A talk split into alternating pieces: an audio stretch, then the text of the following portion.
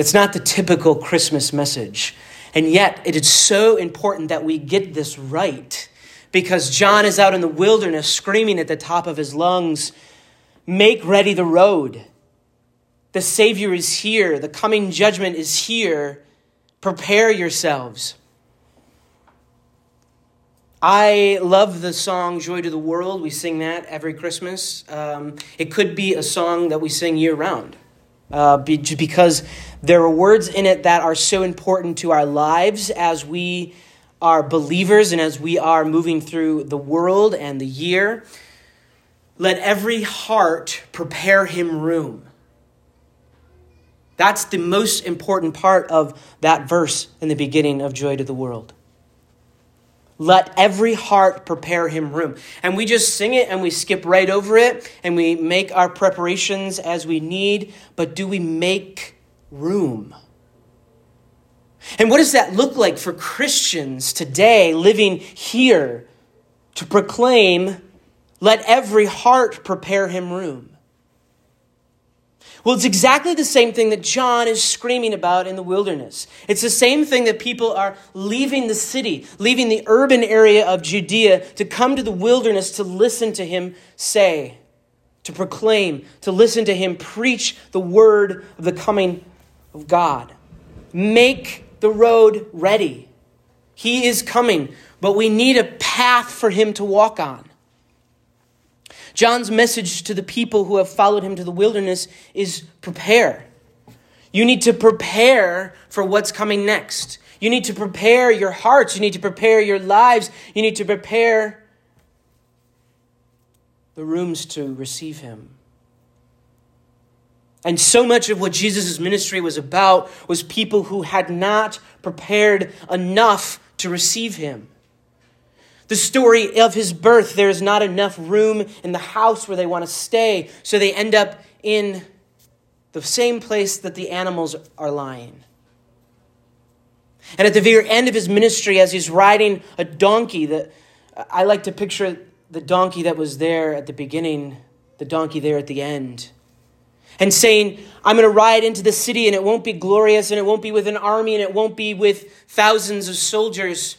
But I will stand at the city gates and I will weep because Jerusalem did not prepare room for me. They didn't prepare their lives or their hearts or a place for me to come and dwell among them. Prepare the way, make straight paths for the Lord.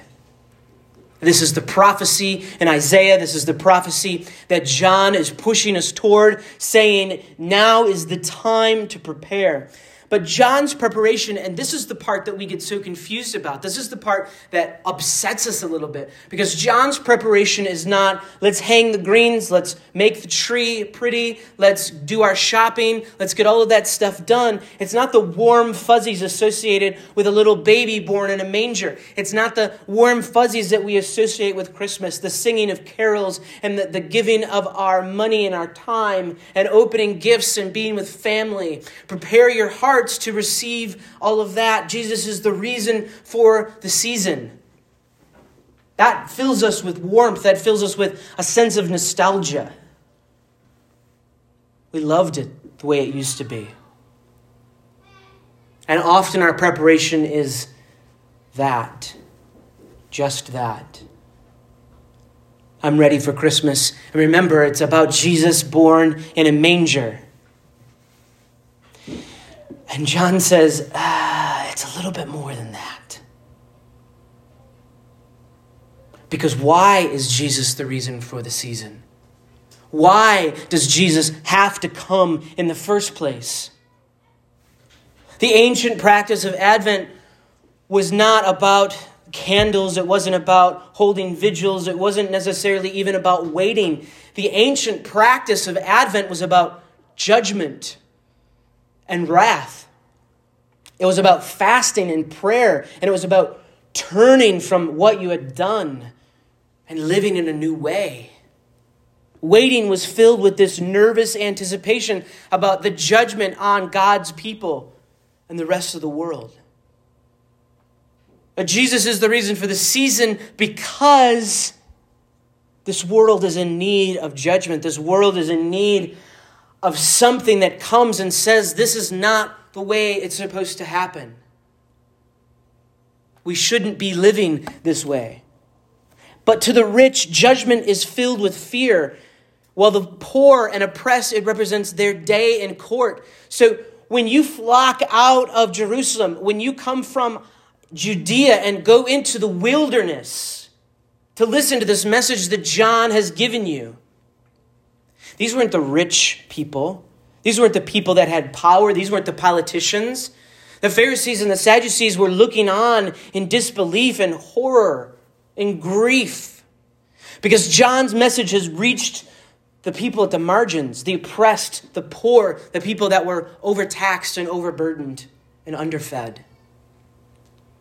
Because to them, the coming of God's judgment represents yes, now something will be done. Now something will rectify the things that I see in life that are so bad, that are so wrong, that are so upside down with what I see preached in the scriptures. And John's message was one not just of fear, but of hope. It was of hope that says, Your day is coming. The righteous will receive judgment. The unrighteous will receive judgment. Because the one who judges, the one who brings all of these things under the tent of God, is here now. And so his preparation is not just about Jesus, it's not just about Christmas, it's not just about waiting in hope and joy and peace and all the warm fuzzies that gives us, but it's preparation through repentance and we can't stand that message. We cannot stand to be bullied through this message. I don't need repentance. I'm following Christ in my life. There's no need for me to repent. I'm going to stay in the city where I've built up nice walls for myself. I'm going to stay here where it's nice and cozy. And let those other people repent. Let those other people do what they need to do. The Greek word for repent is metanoia, and it literally means taking on a new mindset. It actually has the connotation of taking a U turn or changing course. Ah, there's that word road again. Taking a new road, making a straight path for the Lord. We just don't make the path we ride the path with the Lord as he comes down. And John says the best way to make a straight path for the Lord, the best way to prepare room in your heart for God is to repent, to change course, to turn your back on everything that you've been doing. In fact, John had literally turned his back on Judean society in several ways. He established residency in the wilderness. He started to live out in the wild, in the desert, where he ate locusts and wild honey. And he adopted a new way of clothing, uh, wearing different clothing, um, and his diet was so different. And in fact, a lot of commentators have observed that John's um, whole style, what he was going for, was very reminiscent of the prophets in the Old Testament. That one might even say that John the Baptist still is a prophet of the Old Testament, maybe the very last one, as he's declaring what's going on here in Jesus' return. But like Elijah, John is challenging the ethos and the corrupt practices of political and religious leaders. He's standing in front of them and calling them out. You brood of vipers, he calls them. You snakes. Look what you've created. I've had to retreat to the wilderness to get the message of God into the hearts of the people around us. I've had to take the message to a new place, a new location. I've had to go away from your walled off silos, your palaces, to in order to enact real change. The action John calls us to is repentance. He says, Don't waste this time. Just like Jesus said, Don't waste this time. John is saying, don't waste this time, but instead of serving, instead of filling that time with the good works uh, that Christ has called us to, John takes the other turn and he says, instead of wasting this time, you need to use this time now to repent. The baptism that I'm giving you, I'm washing the sins. You're declaring and confessing your sins, and the baptism that we're doing here is representative of that. Now, Judaism never believed that baptism washed sins away. That was all in the covenant, that was all in the sacrifice. But what John is saying is first you have to confess your sins, and then I baptize you, and that is the symbol of that. Now, our baptism in Christ is through the Holy Spirit, where we are married to Him, where we are coming together, where we've declared Christ to be our King. It includes a confession of sin, but it also, con- it also includes a confession of Christ as our Lord. Baptism doesn't make that so. Baptism is a symbol of that, just as a wedding ring is a symbol of marriage. Your baptism is that. And so John points us to a better baptism. He points us to a better cleansing. He points us to a better immersion by the Holy Spirit who comes and works in our lives, that we don't have to have this system of sacrifice or the system that we have to go and, and pay for. John says, A better thing is coming. And in this judgment, I want you to confess your sins, and it will happen just like this. And so repentance is not so much about our guilty feelings as it is about God's power to transform us into Christ's image. Repentance doesn't lead us to more guilt, it doesn't lead us to more shame. It says, I trust you, God my life is in your hands now. When I repent, when I turn away, God, I want you to use my life. I want you to transform my life. I want you to be in my life. Holy Spirit, come and work in me. Because anything else that I do in preparation for the Lord, in serving the kingdom, in prayer, in giving, it's not going to matter. Because my heart has not turned from my old ways. Repentance and faithful living are about much more than just sin avoidance. And so John takes us to the wilderness. He says sin avoidance is just living in the city close to home close to those things that are going on, close to that oppression, close to that injustice. If you just want to be a Christian that's a sin avoider, you can do those things right here. But John says, let me take you to the wilderness so you can hear a little bit more about what it means to live in repentance for everything. What it means to live as a faithful person. What it means to live as a repentant heart. It means getting far, far away from sin. From all of those things that corrupt us, from all of those things that tempt us, from all of those things that bring us crashing back to earth. Yeah, I've prepared my heart for God. I've prepared room for the Lord. I have made straight the paths. And yet I'm living so close to sin that every second of the day I'm still tempted just to fall back into that. John says, let's retreat. This is the voice calling from the wilderness, not yelling because no one will listen, but yelling, telling us to come closer. This is how we should live. Our actions and faith are truly about turning away from sin and narrowing the space between our actions and God's hope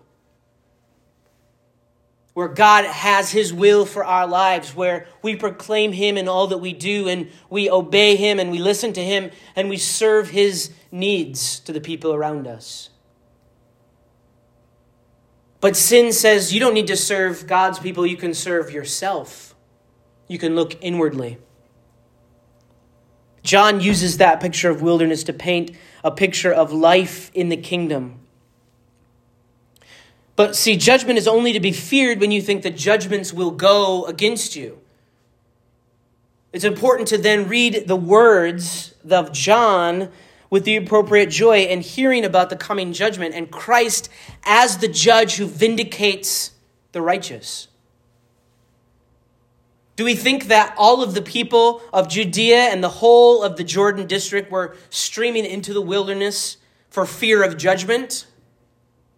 Or do we rather think that they were there to celebrate the coming change? That's where I think they are. I think they had finally heard the voice of Christ, finally heard the prophet, the forerunner, because for 400 years it had been silent. We end at Malachi and we say, This is it. Someday there will be hope, and we can live in hope for 400 and some odd years. And here's John now crying from the wilderness, saying to us, Listen, it's here. The time to repent is now. Judgment is upon us. Everything that you need to do now is to turn from sin, to turn from the things that we do. This passage looks forward to the great grand transition that awaits us, the advent of a new age that can be reached only by finding a way through the wilderness and living through judgment into hope. And that's what this whole thing is about, about this hope that the coming of Christ brings with it judgment for the righteous, that we will be seen as the righteous people, those holy and set apart for God, for doing His work, for doing His preparation. The preparation to which John calls Israel, like the preparation to which Advent calls to us, calls to the church, it happens not as self purification, but rather by way of radical trust that Christ Himself is working to purify us and the world around us to become a dwelling place fit for Himself. Let every heart prepare Him room.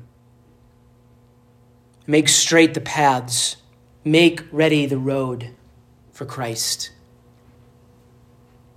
because this is his dwelling place. This is our dwelling place. We come through that wilderness. We accept the judgment and we are seen vindicated. And so Jesus represents this revolutionary change in the thinking of Israel. It represents this unbelievable idea of who we are and how we fit into the world around us. What we see is that evil prospers. What we anticipate, what we literally live for in Advent, is the fulfillment of the transformative justice of the kingdom. When right will be vindicated as right and wrong clearly identified as wrong. Now, this is a great, the greatness of our age is that we have so much information available to us. We have so many ideas as to what we think are right and wrong, and we can debate that in the public space. And sometimes we want to shut down ideas that we don't agree with. And sometimes we want to um, give a, a very big platform to ideas that we do agree with. And the problem is, Jesus is going to clear all of this up for us. The hope that, and, and the, the anticipation that we live in in Advent is that right will be called right and wrong will be called wrong and those that follow God will be vindicated. We've prepared the way, we've taught those things, we've immersed ourselves and others in the love of Christ. What John and Advent remind us is that repentance is not primarily about our standards of moral worthiness, but rather about God's desire to realign us to accord with Christ's life. Advent is the great realigning. Advent is at the beginning of the year of the church because we need to once again realign ourselves with Christ's life, with his will, with his love, with his grace. And we get to look into our lives and we get to see what we recognize. That is also Christ. Repentance is not so much about our guilt feelings, but it's about God's power to transform us into Christ's image. John is inviting those in a position of power and privilege to cease their complicity in oppressive structures and just to turn their back on all of those structures of inclusion, exclusion that have become prevalent in Judea.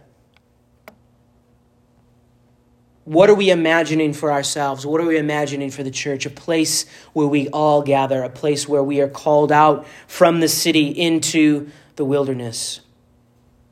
And John very clearly says the things that are unworthy, the things that do not turn, the things that do not practice repentance, the axe is already at the root of that tree. The coming judgment has numbered its days. And so we can prepare when we remember God's promises to nurture this trust and faithful service to the world as it affirms it.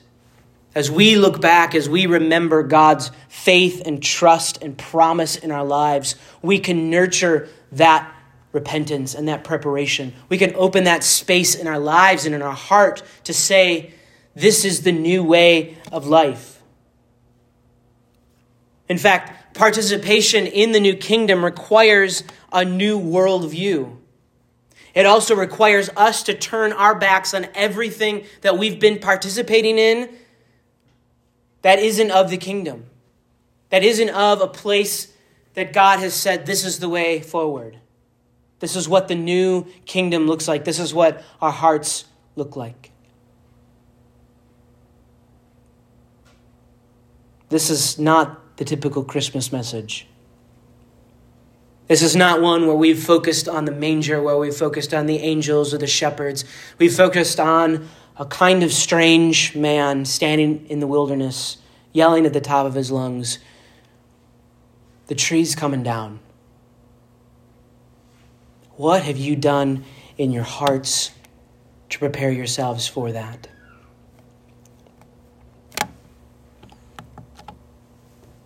This is the joy that we feel at Christmas. This is the joy that we can bring in our hearts because we know we stand justified. We stand as part of the righteous. But today, we want to practice that righteousness. We want to practice that turning from the things that have no merit, that have no place in the kingdom, that have no existence in the future. We want to look to those things and know with hope that we have been saved. Will you join me in prayer? Father, as we prepare our hearts for communion, as we dwell in your space, this is so much judgment. This is so much fear. This is so much anticipation of what comes next.